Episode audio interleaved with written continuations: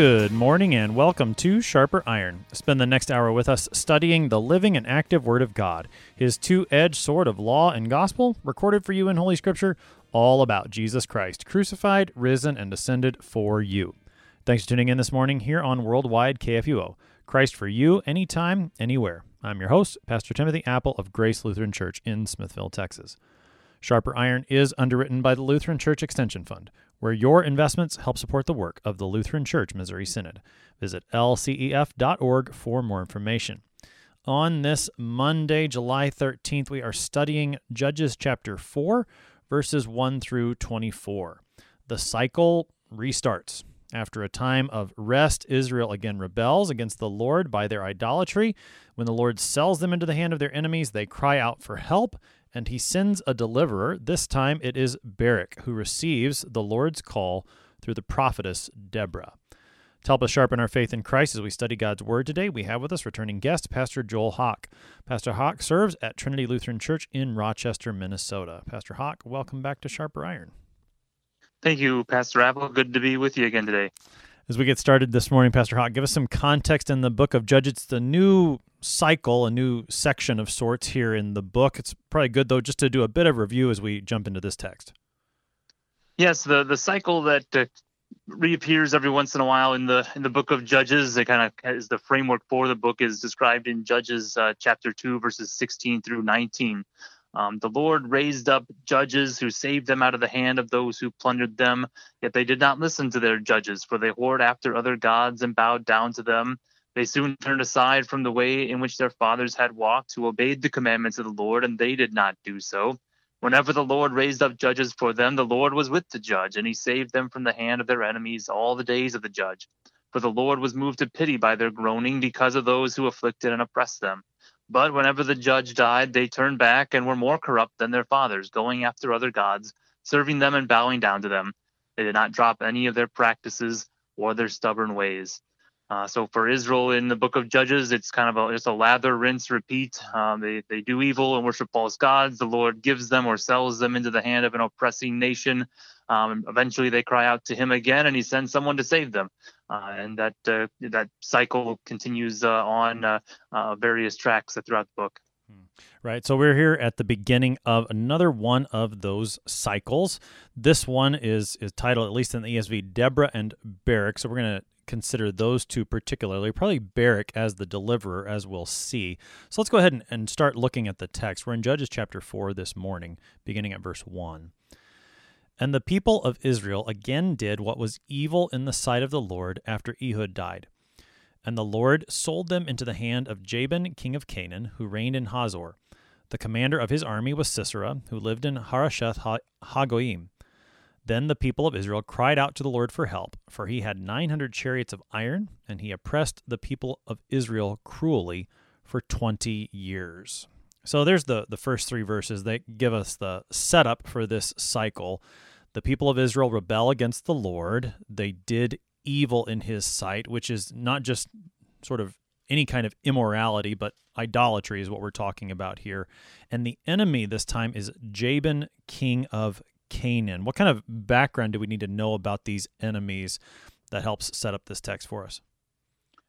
Yeah, so we uh, see kings in Hazor, um, kind of northern part of the conquest of northern Canaan in the book of Joshua, Joshua 11. Um, and Joshua defeats one of this Jabin's ancestors, who's also named Jabin, although that may be a familial name or even an honorific title. The name uh, seems to mean something like the discerning or the wise one. Uh, so maybe just a title given to these uh, kings, but also could be a dynastic name as well. We know of you know Henry VIII and and you know on from there.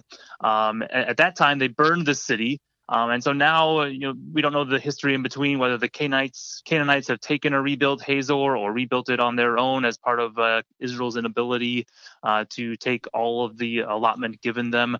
Um, now that now Canaanites are are living in Hazor with this king uh, Jabin again. Um, Northern Naphtali seems to be the, the region that this is located in. Uh, part of the trick with this text is we don't know, uh, besides Mount Tabor and a couple of the other locations, we don't know the exact locations and geographies um, necessarily, but uh, seems to be happening in, in northern northern Israel, kind of north north of the Sea of Galilee seems to be the context of Hazor. Um, Sisera um, his uh, his commander uh, is is uh, said he lives in Harosheth uh, Hagoyim. Um, the, the best, again, the kind of best understanding where that location is is about 35 miles uh, from Hazor, actually, as the crow flies uh, toward the Mediterranean Sea, uh, kind of on the boundary where uh, of Asher and Manasseh uh, for the you know for the allotment of the tribes. Um, you know, Jabin either you know, is controlling a large part of this, or or there's uh, you know perhaps even Sisera is uh, just a mercenary, uh, kind of leading whatever army he's paid best to lead. so maybe leading this army for uh, for Jabin, uh, you know, with 900 900 chariots plus foot soldiers, as we uh, learn later in the text. And uh, part of the setup here is understanding, hey, Israel's army, whoever they have and however they have, is going to be no earthly match. for these 900 chariots, this is technology and skill that the Israelites just would not have at this point. Hmm. So I mean, yeah, the, the 900 chariots of iron is a pretty pretty big deal. That that Israel has no earthly power. We should probably say it that way. No earthly power mm-hmm. to fight against these these enemies on their own. Yeah, correct. Uh, but uh, the, the text sets us up to uh, uh you know kind of see okay the, the earthly forces are one thing.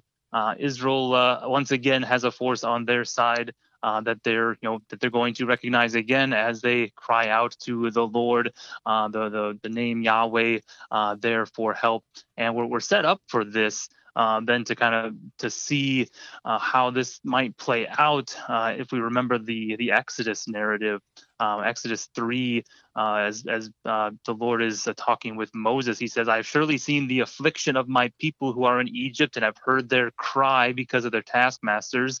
I know their sufferings. I have come down to deliver them out of the hand of the Egyptians and to bring them up out of that land to a good and broad land, a land flowing with milk and honey, to the place of the Canaanites, the Hittites, the Amorites, the Perizzites, the Hivites, and the Jebusites.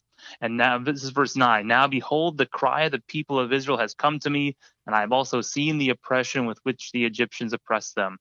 Uh, and we know how that account ultimately plays out. The Lord delivers them with a mighty hand uh, uh, through the Red Sea, and so uh, you know we're the, the, way this sets up, but we're we're prepared to see Yahweh act again uh, to rescue and uh, redeem Israel, to save them, answering their cry, um, as an example of what we see in the Psalms, places like Psalm 107 verse six. They cried to the Lord in their trouble, and He delivered them from their distress.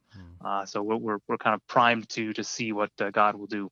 All right. So the text then continues. We're in Judges 4, verse 4 and following.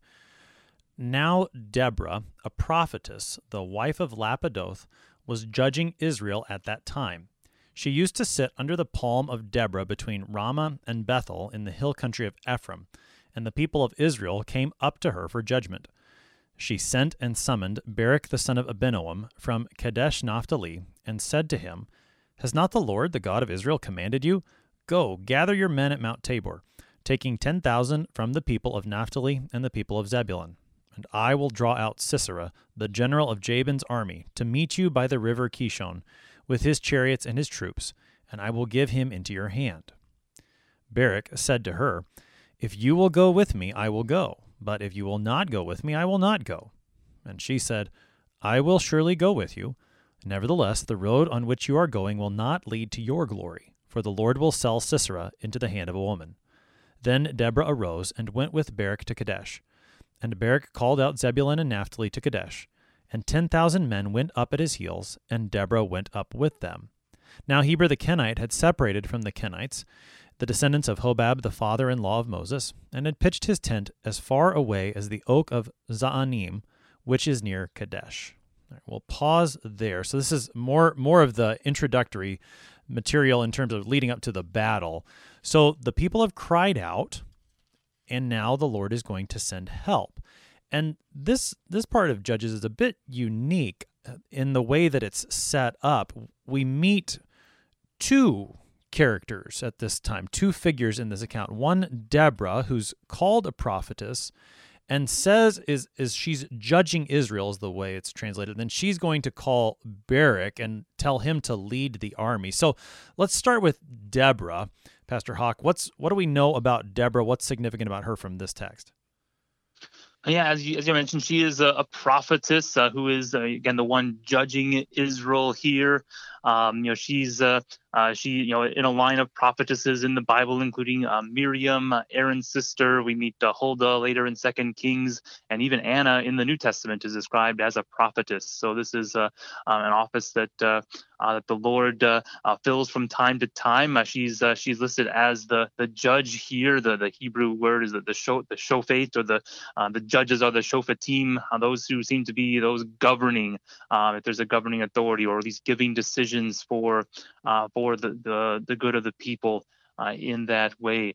Um, you know, and, and, as we see, whatever, however her role uh, kind of plays out, you know, she's she's she's portrayed in a very positive light. Um, here in uh, the text, um, you know, certainly most of the rest of the judges uh, have their own problems uh, that we that we meet uh, along the way, which is part of the story. Uh, Deborah herself seems to be situated a lot farther south than a lot of the action of the rest of this text, uh, between Ramah and Bethel, uh, closer to where is Jerusalem is.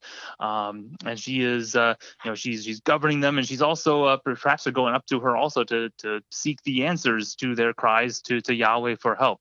Uh, that they know she's been sent by Yahweh in this office, and they're going to to her for help and and in some in some parts of deliverance and understanding uh, the way the Lord might lead them. Hmm. Yeah, I mean Deborah is is unique. It seems in the book of Judges, not only for the fact that that she's a woman, but the the matter of prophetess, the way that she is portrayed, I think is pretty much entirely positive. Whereas with a lot of the other judges, you get at least one or two aspects of the narrative that portray them in a more negative light. For example, coming up after this, we'll meet Gideon, and we see him doubting from time to time. The end of his account is rather unfortunate, if I can put it that way. Samson, of course, we, we know him pretty well, and, and he's got plenty of flaws when it comes to the way that his story goes. Uh, Barak, in this account, we see the sins that he commits, the doubts that he seems to have. Deborah, on the other hand, doesn't really seem to have any of that. She's portrayed quite positively. She's also labeled the prophetess, which you laid out very well for us, this office that God fills from time to time. And and she, she also seems, in, terms of how you would characterize the book of Judges, where someone is called by God for a particular moment in time for a particular part of Israel, for example, Ehud and, and Barak and Gideon and so forth, as we will see. Deborah, it seems, has a bit more of an ongoing role. Like she's she's already been a prophetess. She's already been doing some of this ruling in Israel. And she, in that role that she already has, is going to participate now in what God is going to do through Barak. So I guess I'm, um, I'm, all of that is to to invite us to reflect a little bit on. So who's the judge here in the sense that we're talking about the book of Judges? Yeah, you know, in in judges we meet both judges and uh, also some some leaders and people are labeled deliverers or the uh, uh, the, the rescuers, and that's that's a, a term actually related to uh, the name of Joshua, the name of, of Jesus, even um, Yeshua, salvation um, the, the the deliverers uh, we meet from time to time. Sometimes uh, the same word, uh, judges and deliverers, are used of one individual. Um, here it seems split. So uh, the judge, uh, it seems, is is Deborah. That it's the one uh, that that is doing the judging. The people are going up to her for judgment. Um, but in later texts, both in 1 Samuel 12 and in Hebrews 11. Barak is included in uh, those who are uh, understood, to, understood to be the deliverers of Israel in this time.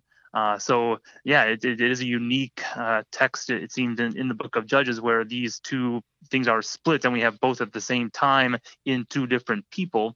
Um, as I reflect on on Deborah's role in this account as well, uh, you know, I think especially as a prophetess, you know, she is you know she is the one delivering the word of God here.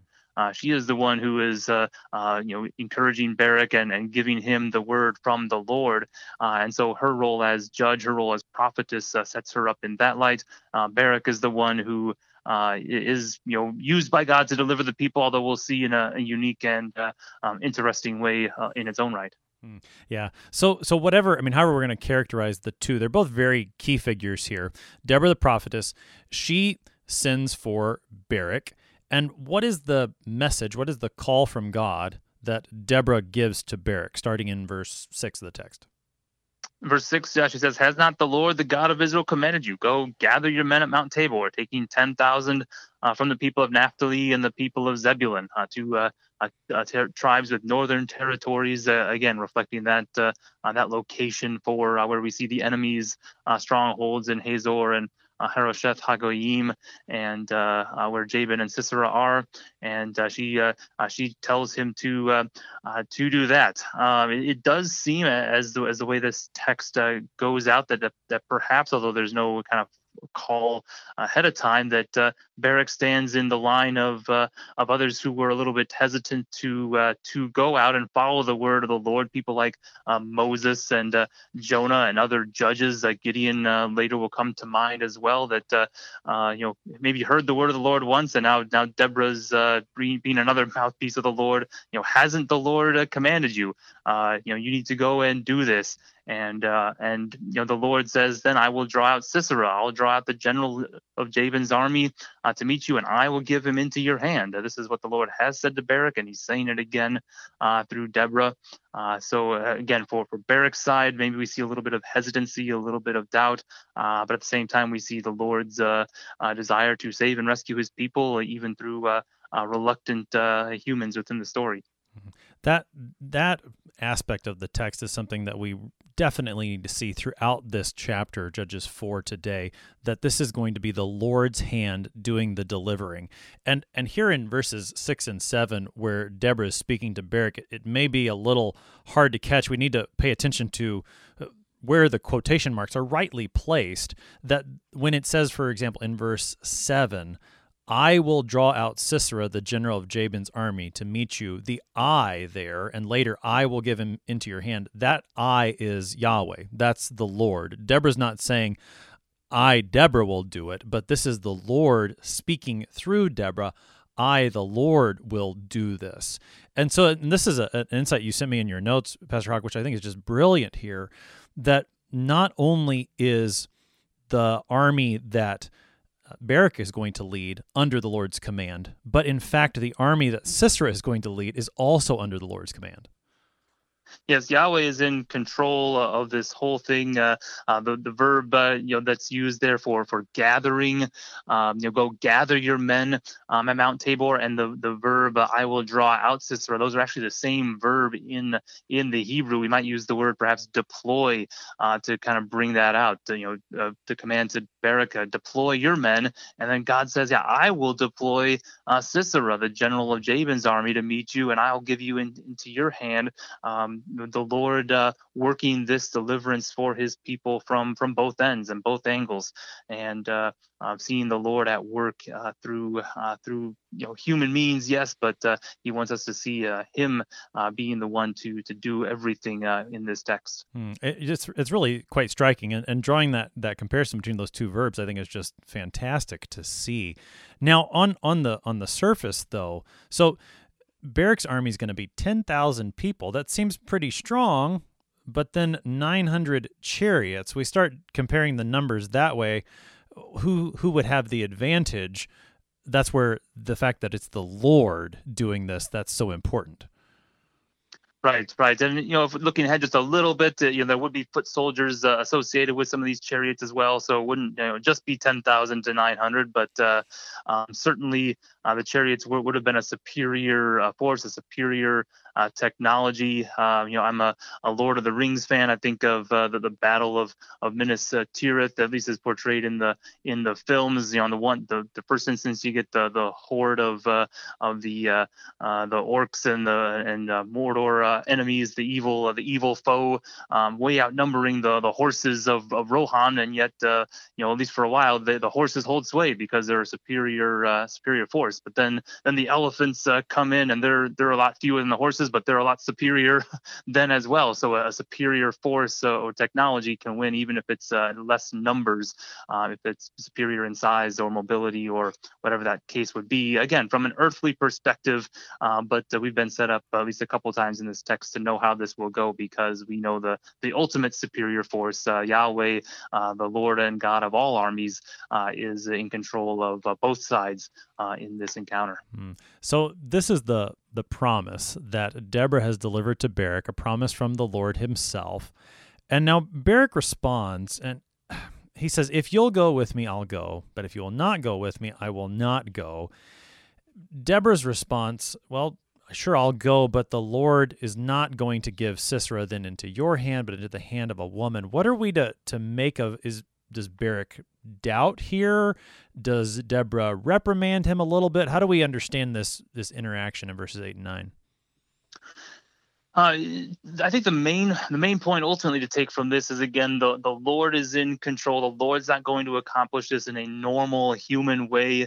Um, he's not going to uh, you know let His glory be given to another. Uh, you know Barak uh, neither Barak will get the glory nor the nor ultimately is that phrase you know the glory given uh, to this uh, uh, to this woman into uh, whose hands uh, Sisera will be sold, uh, the Lord will get the glory, and that will be seen. And that He doesn't accomplish this in the way you might expect. That the, the commanding army, arm, the commanding officer of Israel will get to to you know lay the final blow against the leader of of Jabin's army, Sisera. the Lord is going to do this. Um, and, and, again, seeing Deborah as the one speaking the word of the Lord uh, that leads uh, uh, me at least to think well, Barak at least has some continuing some doubt and some hesitancy that the Lord has spoken, um, if not once, you know, perhaps even twice or more uh, to him. You know, go. This is what I'm commanding you to do, and uh, yet he still wants some additional, um, you know, additional thing. Uh, you know, he wants he wants the prophetess actually with him. Um, the word of the Lord seems to be not quite enough uh, for him. Where uh, you know our understanding of God's word is that when God speaks, it, it is sure and certain, um, and we can trust it and, and we can take Him at His word. Uh, certainly, uh, God shows His grace. Uh, you know, thinking ahead again in Judges, uh, Gideon has similar doubts and asks for. you know, signs as well. The Lord is patient and willing to to give that and, and do that, but always in a way that reminds the people involved you know, even with this, it's not about you. It's about me and my word and my strength, uh, rescuing my people, uh, rescuing uh, the people who have cried out to me, and showing uh, showing them once again that I am the Lord. I am able to save, and I am the one that they should turn to and trust at all times, uh, not just when they come under oppressive foes. Mm, right, right, yeah. That that's that's an important thing to remember. And this this hesitancy of, of Barak, I don't we don't need to be afraid of seeing some sort of hesitancy from him. It, like you said, we see this in many of the saints of, of the scriptures gideon in this book moses before him lots of lots of people in the scriptures who are faithful and yet have doubts. And there's there's nothing wrong with seeing that. It should be a great comfort to us to see that. And then these same people they end up in a chapter like hebrews chapter 11 where these these people who lived by faith yes they too had their doubts and that should bring comfort to us in our doubts. So the Lord is gracious. He strengthens Barak in this faith. Deborah does go with him. Now, eh, they go first to Kadesh and then to Mount Tabor. Just kind of the, the nuts and bolts of this text. What's what's happening now as they begin to muster this army? Yeah, they, they go to Kadesh, so that would you know, potentially be a good rallying point. That's where Barak uh, himself is from. Uh, and then they then they go up to uh, Mount Tabor. Uh, Tabor itself um, isn't that high of a of a mountain in terms of sheer elevation. Uh, um, you know, maybe about 2,000 feet or so, but it does rise uh, pretty pretty high above the surrounding plain around it. So it's, a, it's an imposing uh, figure, as I understand. Uh, you know, there in the northern uh, part of uh, the land, and so they go up to you know to to where the Lord has told them. So Deborah and Barak show themselves uh, ultimately faithful to the word of the Lord, and uh, uh, they go up together in in accord with that word. Mm, right. So the going up in verse ten would be talking about Mount Tabor. In the in the scriptures, when they go up and down, it's talking normally about elevation. Usually, when we talk about going, like I would go up to Minnesota to come see right. you, or you would come down to Texas in terms of north and south on a map. When they say go up or down, they're usually meaning quite literally in terms of elevation. So they they go up to Mount Tabor, and the army is there there. And then verse 11 is a bit of a it just stands there by itself. At this point, we're like, well, why do I need to know that? But it becomes important later. What? Why is verse eleven here? Right. Again, as as you mentioned, it's one of these uh, kind of foreshadowing verses, and and you you, uh, you've already met this in, in Judges three fifteen with the account of Ehud. Uh, the, then the people of Israel cried out to the Lord, and the Lord raised up for them a deliverer, Ehud the son of Gera, the Benjaminite, Benjaminite a left-handed man. And as you kind of read through the text, you know, you know why, why, is he singling him out as a left-hander? um, but that becomes important later on when you realize where his where his sword would be and and how he uh, how he uh, delivers um, Israel through Ehud. Um, here too, uh, again, as we kind of read straight through the text, we wonder why this verse about Heber, Heber is in here. Um, you know, there's no connection mentioned to Deborah or Barak or anyone at this point, other than to locate him again, uh, knowing exactly where this uh, oak and Zaanannim is. Um, it is mentioned as part of the border uh, between uh, between Naphtali and Issachar. Uh, as well. So um, there was there was at least some uh, you know knowledge of exactly where this was. Again, possibly southwest uh, of the Sea of Galilee a little bit. So this this situates Heber within kind of the region of where uh, where all of this is taking place. But again, we don't exactly know uh, why for now. Uh, he's he separated himself from the Kenites either from a, a, group that was um, further south in the Negev towards the Arabian Peninsula, or perhaps there were some living sort of southeast of the Sea of Galilee, and he had crossed the Jordan to live on the other other side there. Um, either way, he's a sort of outlier with the, uh, those of his people, um, and is, is actually, as we'll we'll find out, uh, fairly friendly with uh, Jabin uh, of Hazor. Uh, and uh, we'll find that out later in the text, and that becomes also uh, interesting to, to note as, as the text moves on. Hmm. So, a bit of a teaser there in verse 11 here in Judges chapter 4. So, you need to make sure you hang with us to find out more. You're listening to Sharper Iron here on KFUO. We're going to take a short break, but we will be right back. Please stick around.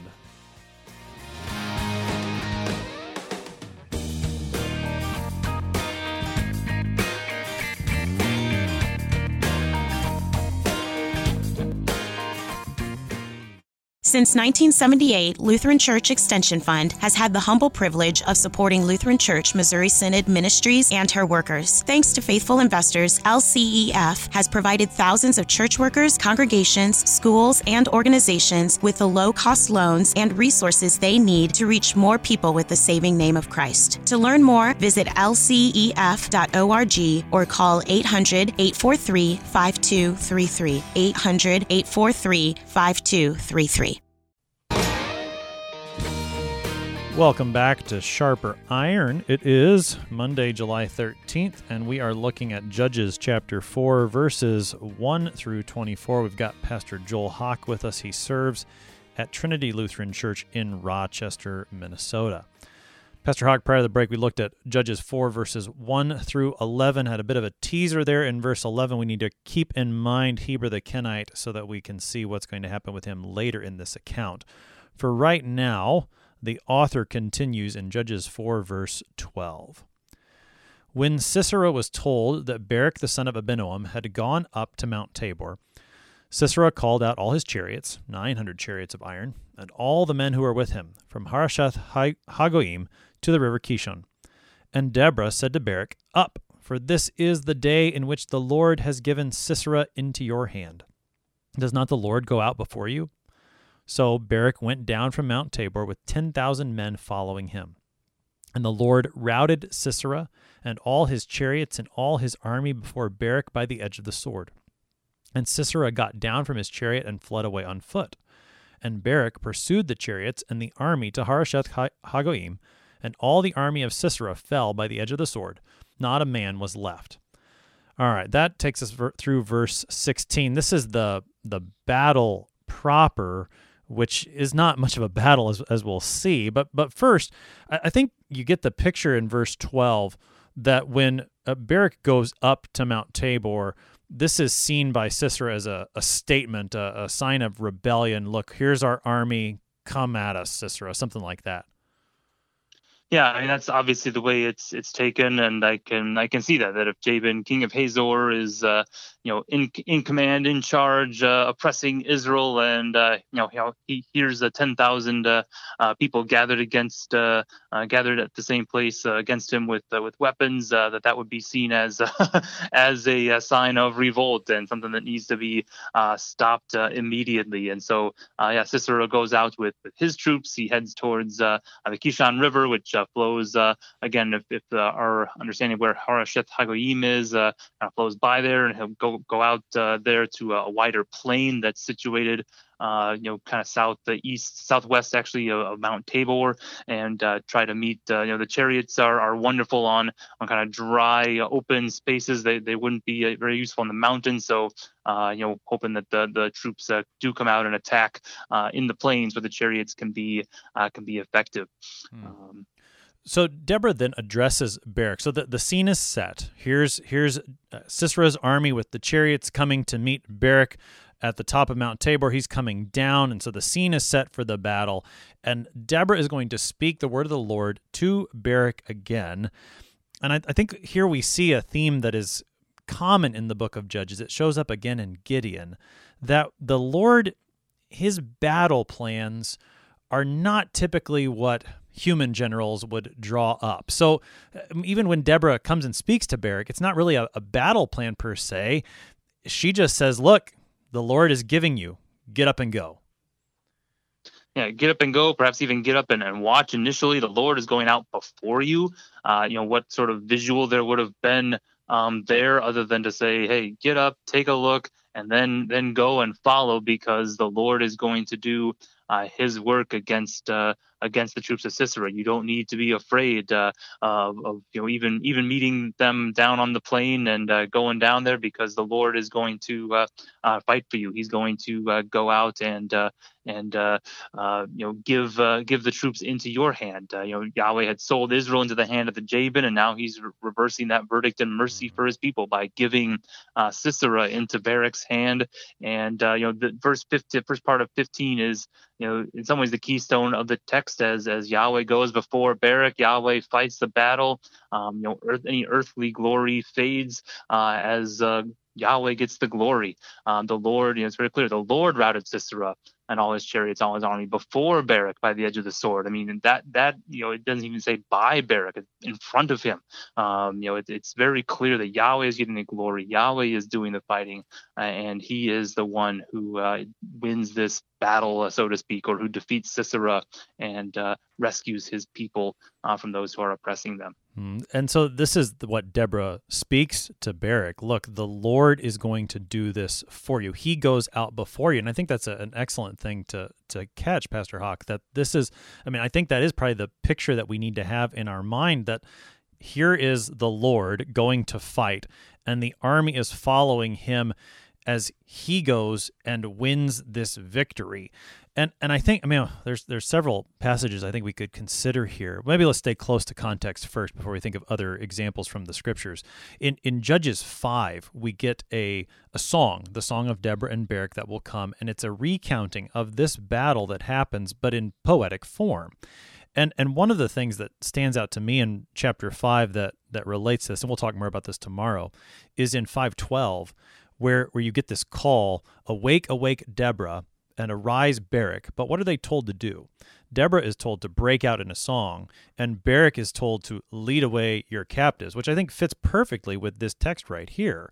That that Barak is following the Lord. The Lord is winning the victory, and and Barak's just well, he's watching from behind as the Lord goes and and does his thing. And this is it's just such a wonderful picture of a salvation by grace alone. This is not Barak's doing. It's not even Deborah's doing. This is the Lord going out and winning this victory for his people. Yes, and that's that's the the picture that uh, the Lord wants us to see here. Um, you know, in to go a little further afield in another song uh, after the deliverance of the Red Sea in Exodus 15 verse 3, uh, you know, Miriam and Moses and the people sing, "The Lord is a man of war. The Lord is His name." Uh, Yahweh is a mighty warrior uh, for his people. That's how he has grace and mercy for them against those that oppress them. Um, and for for us, uh, you know, on this side of of Christ, uh, we think of our enemies of, of sin and death uh, for sure. Um, but I don't think we always have the same picture of of God and even of of Jesus. Um, but but even all the way back to you know again a little further afield, but looking forward to the New Testament in Isaiah, uh, there's a picture of God victorious over his enemies through his servant. the Lord goes out like a mighty man, like a man of war. He stirs up his zeal. He cries out. He shouts aloud. He shows himself mighty against his foes. Uh, and for our sake, uh, we understand that God's ultimate foes are sin and death and the, the devil and their power uh, over us, the, the, way they have broken and infiltrated creation and oppress all of creation. And uh, that that widens our perspective of of what he's uh, come to do and, and how he fights for us. You know, I think uh, very often uh, you know, Jesus uh, in the New Testament is portrayed in some places, and you know, perhaps even by yours truly at times, kind of as this you know milk toast, lovey-dovey sort of guy, uh, you know, very much you know at peace and everything. And, and, certainly the New Testament describes Jesus as meek and gentle and and humble in places. Uh, but even Jesus showed himself to be a power, to be powerful and a, a, warrior on behalf of his people and on behalf of all his creation, as he battled storms and cast out demons and had stern rebukes for those who led the the people astray.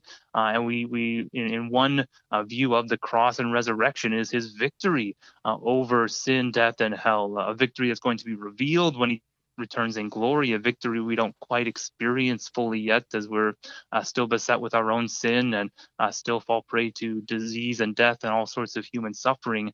Uh, but uh, but the Lord is a mighty warrior for us. And he's shown that in Jesus, and He still fights for us, and He still uh, fights for us in temptation, still fights for us for our deliverance as well. Mm-hmm. That is a picture of the Lord, a picture of Christ that I think we have not fully appreciated in many respects still today. Maybe it's because because we live in a world that isn't or at least you know here in the United States that isn't as torn by war as some other places and so the picture of the Lord as a conquering warrior maybe isn't one that we think of as often but it's definitely there in the scriptures. And and just like just like you were saying, it's something that always strikes me as a bit odd. Exodus 15 particularly stands out where it's very clear the Lord is a man of war. What? That that doesn't seem to be the the first picture that I tend to think of when I think of the Lord but it's a picture that we that we need. What do you I mean, what do you think we lose, Pastor Hawk, when we when we forget that aspect of who the Lord is, that he is a mighty warrior for us? I think we lose actually ultimately the source of our ability to be safe and secure uh, with him. Um, you know, Isaiah 40 verses 10 and 11, I think capture both sides of this uh, beautifully. And we need both uh, to understand God's power and strength, but his power and strength to save us, his power and strength to rescue us, and even to comfort us and to uh, make us safe and secure. Uh, Isaiah 40, 10, 11 say, Behold, the Lord God comes with might. And his arm rules for him. Behold, his reward is with him, and his recompense before him.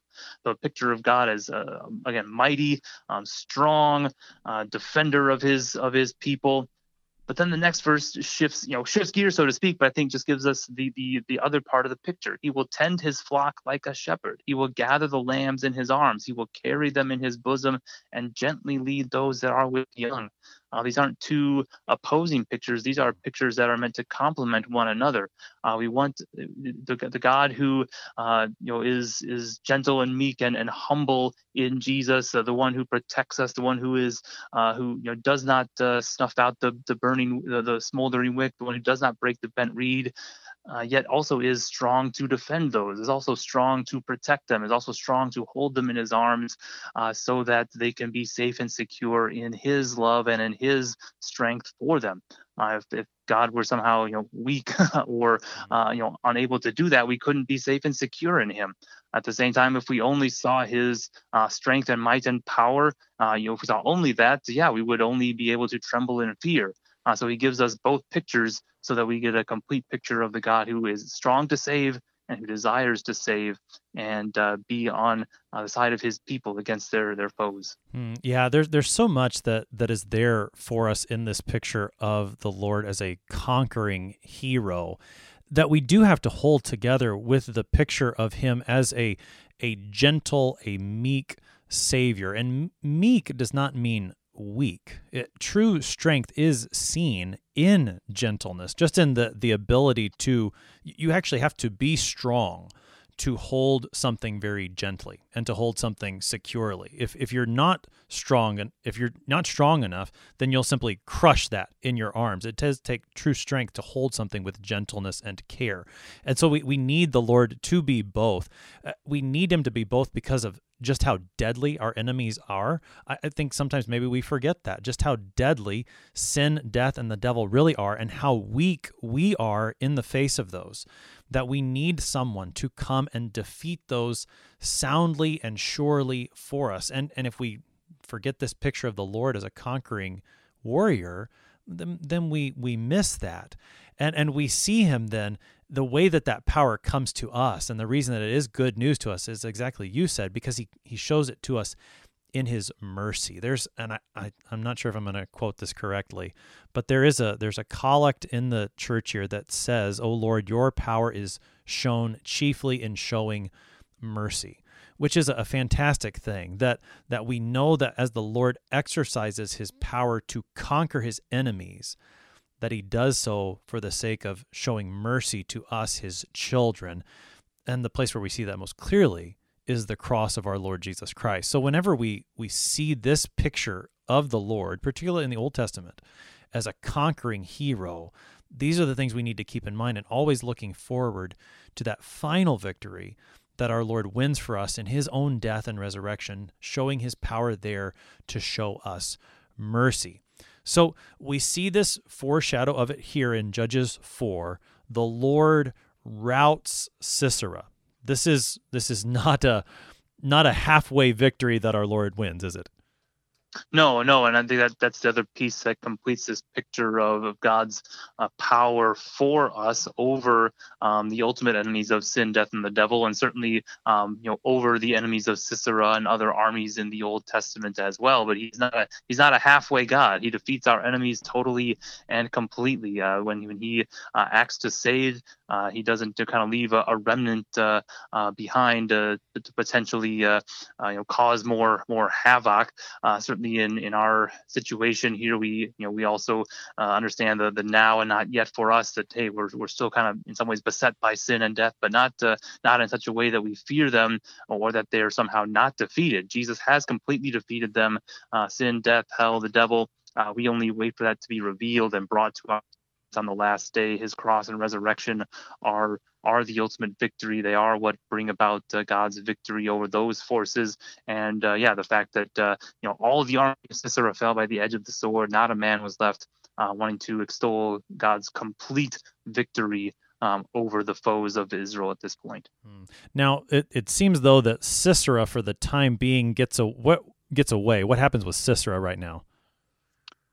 Yeah, you know, verse 17 uh, says, uh, you know, he, he fled away on foot. Uh, you know, it seems that he you know jumped jumped down out of his chariot perhaps, and uh, you know maybe that's why he's uh, you know kind of not pursued with the rest of them. Uh, you know, you, if you got an army and most of them running one way, and you see one or two stragglers uh, run the other direction, you're probably not going to be too uh, uh, troubled about them. So uh, again, perhaps uh, Barak's troops think he's just a common foot soldier. You know, hey, better mm-hmm. just keep pursuing the main army, uh, and they do that, and they uh, uh, you know again depending on the exact geography and where the battle's engaged, you know this could be a this could have been a 12 to 15 mile pursuit down to uh, Harosheth uh, Hagoyim or or those regions.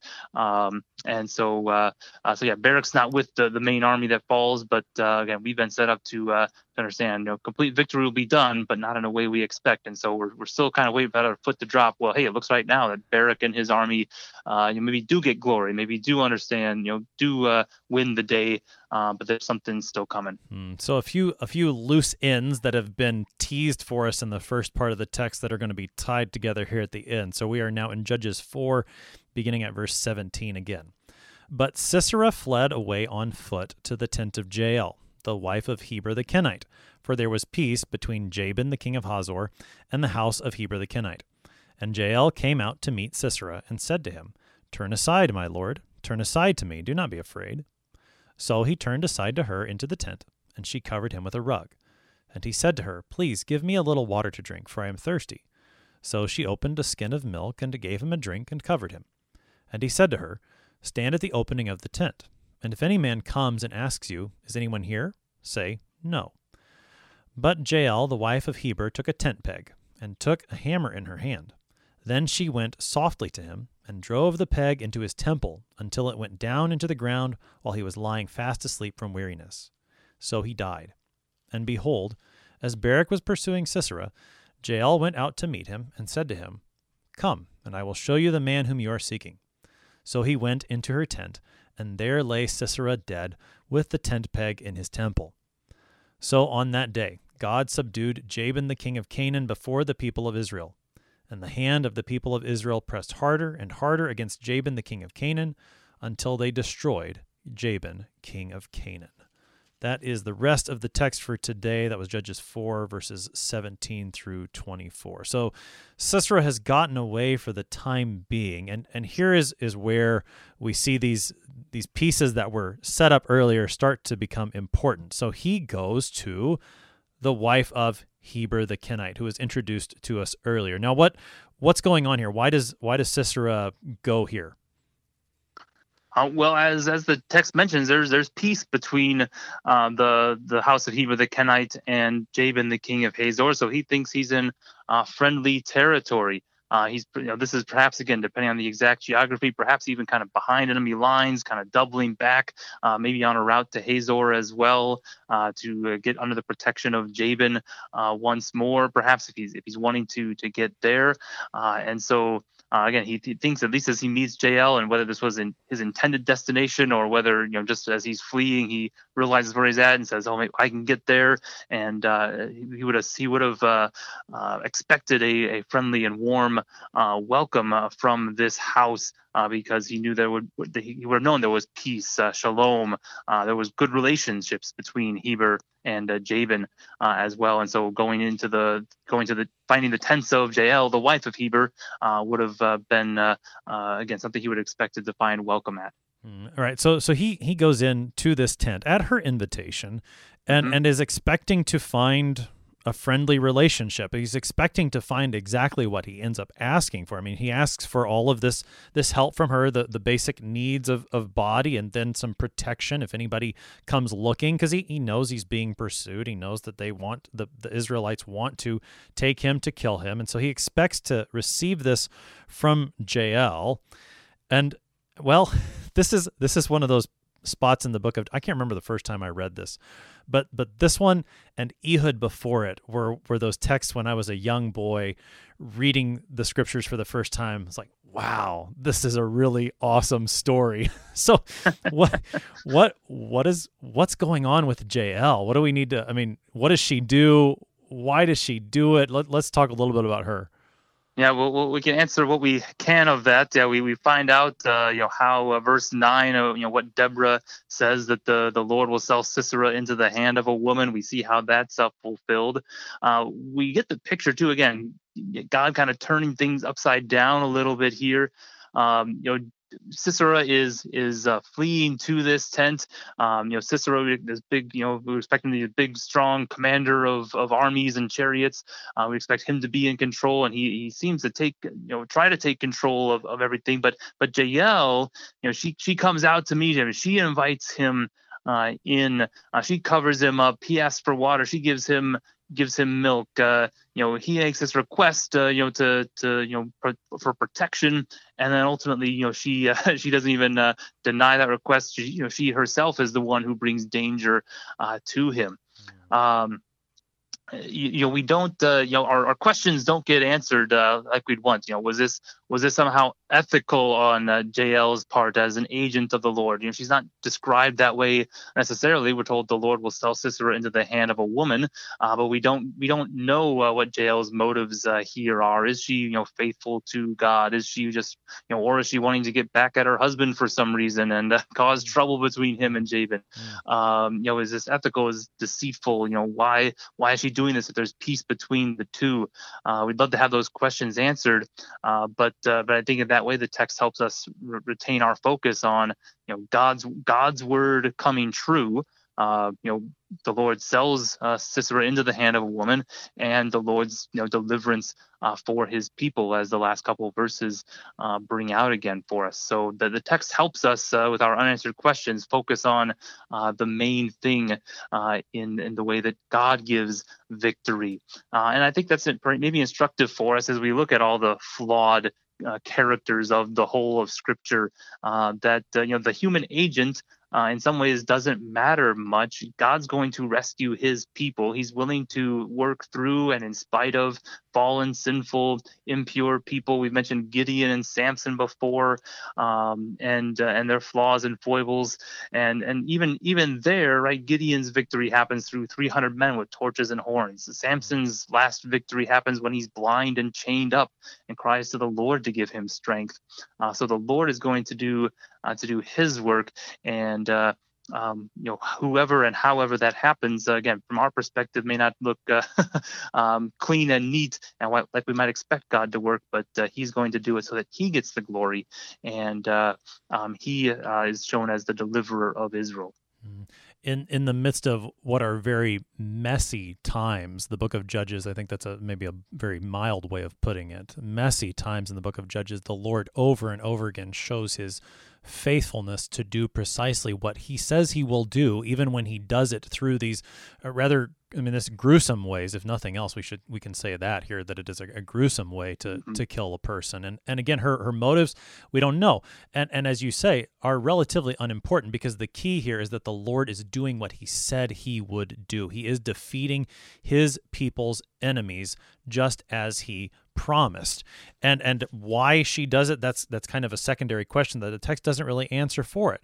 The the point is that god did what he said he would do. And, and so the the text gives us then that conclusion. It's, it's a very again a very memorable end that that sisera meets. Uh, barak gets to see the work of of jael there at the end and you can only imagine maybe what's going through through his mind. The text concludes that god then did what he said. He subdued the king of Canaan, Jabin, and they. It doesn't say they had rest. They're gonna they're gonna get that at the end of of, De- of Ch- Judges chapter five after the the recounting in the song. The the rest will come. But but the key is the Lord did what He said He would do. Pastor Hawk, we got just about three minutes here for concluding comments. Make make sure we make sure we see Christ in all of this. Yeah, I think uh, uh you know just to kind of conclude with this portion here, we see God working both directly and indirectly, or we might use the phrases immediately uh, for directly and mediately uh, for indirectly. Um, sometimes he'll work, you know, by the bare strength of his arm. Sometimes he'll work through human agents, or uh, you know, even through the uh, the natural means, if you will, uh, you know, so to speak, of of the world. But he's in control. He is uh, fighting for his people uh, and giving them, you know, as you said, you know, meet the phrase "giving them rest" at the end of chapter five. But that's that's the the the account here is is what's going on. God giving rest to his people through his strength and through his might. And as we as we look to Christ, as we look to his work for us in uh, Jesus, our Savior, our deliverer, uh, the one who redeems us, uh, and uh, you know, he, you know, the financial language of being sold into the hand of, uh, you know, our enemies and and sold in the hand of a woman. You know, the, the language of redeemer is also kind of financial language. Christ buys us back. Christ redeems us at the price of His own blood. He is our deliverer. He is our savior. His name, uh, you know, is related to that word for uh, deliverance and salvation uh, here in the Old Testament. Um, ultimately, Matthew, you know, Matthew one reminds us He saves us from our sin. Uh, the whole of the New Testament uh, shows us He saves us from eternal death and uh, from the power of the devil and hell.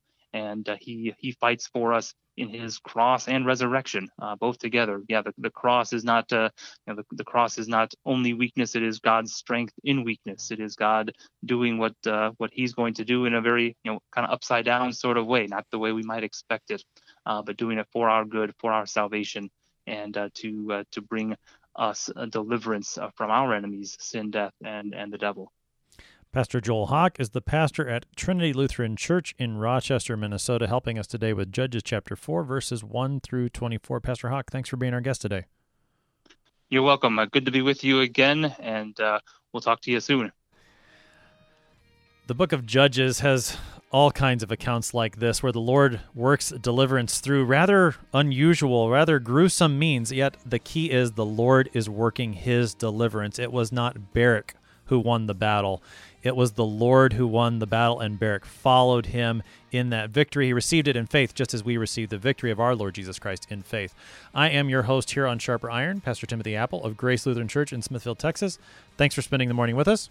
Talk to you again tomorrow.